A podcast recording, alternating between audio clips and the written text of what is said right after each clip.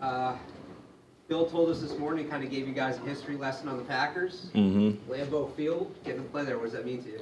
Uh, a very historic place, and I feel like he just broke that down to us this morning. Just the history behind uh, the Lombardi Trophy, just Lambeau Field, just just a whole nine yards. So it, it's a very special feeling just going up there and playing ball. Do you have any memories watching games there, or anything like that? Uh, I can't really put a, a specific moment, but yeah, of course they're a great team. They always been, you know, a pretty pretty uh, great team. So yeah, I remember watching them play. Are concern about the quarterback situation at all? Who's going to be under center? Uh, not really. I mean, we all prepare for you know times like this, and I feel like whoever's back there going, you know, make the most of it. What was it like to have Mac Jones back on the field today? Uh, it's great, you know, just having all our players out there uh, at all times, at any uh, any cases, just a great thing. Just how much I know he loves the game, just seeing him out there, you know, it's a great feeling.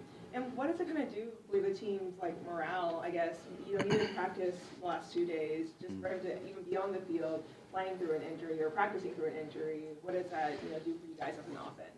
Uh, yeah, that just shows how tough he is and how much he, uh, you know, he just wants to win and just wants to better this team. So I think we all respect him for that, and you know, just can't wait till he gets better. Rhamondre, uh, last season you ran behind Jakob, a, fullback a lot. Now no more traditional fullback, at least on the roster. Mhm. Uh, what's that been like for you, and how does that kind of change uh, your approach as a running back when you don't have a lead blocker like that? Uh, well, like in high school, college, things like that, I never really had a fullback. So last year, that was that was kind of new to me. Uh, so really, just getting back to the basics. I was I'll say just basically uh, spread formation, just opening it up and trying to run the ball. Do you like that better Personally, yeah, I like that better. why?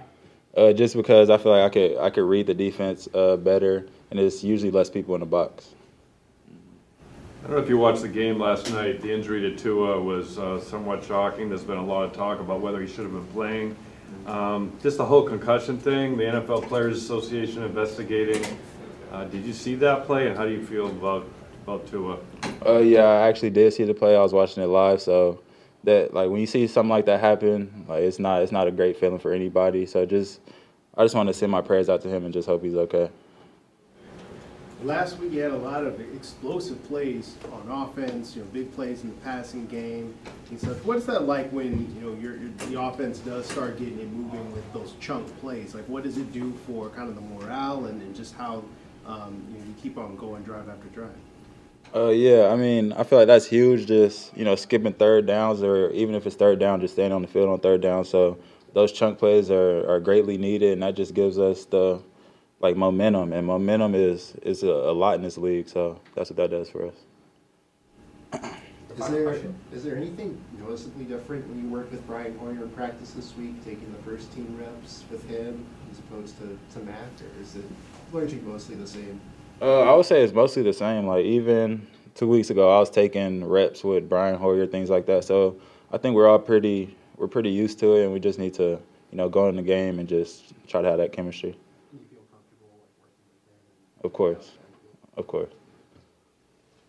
Thank you very much. Good. Thank you.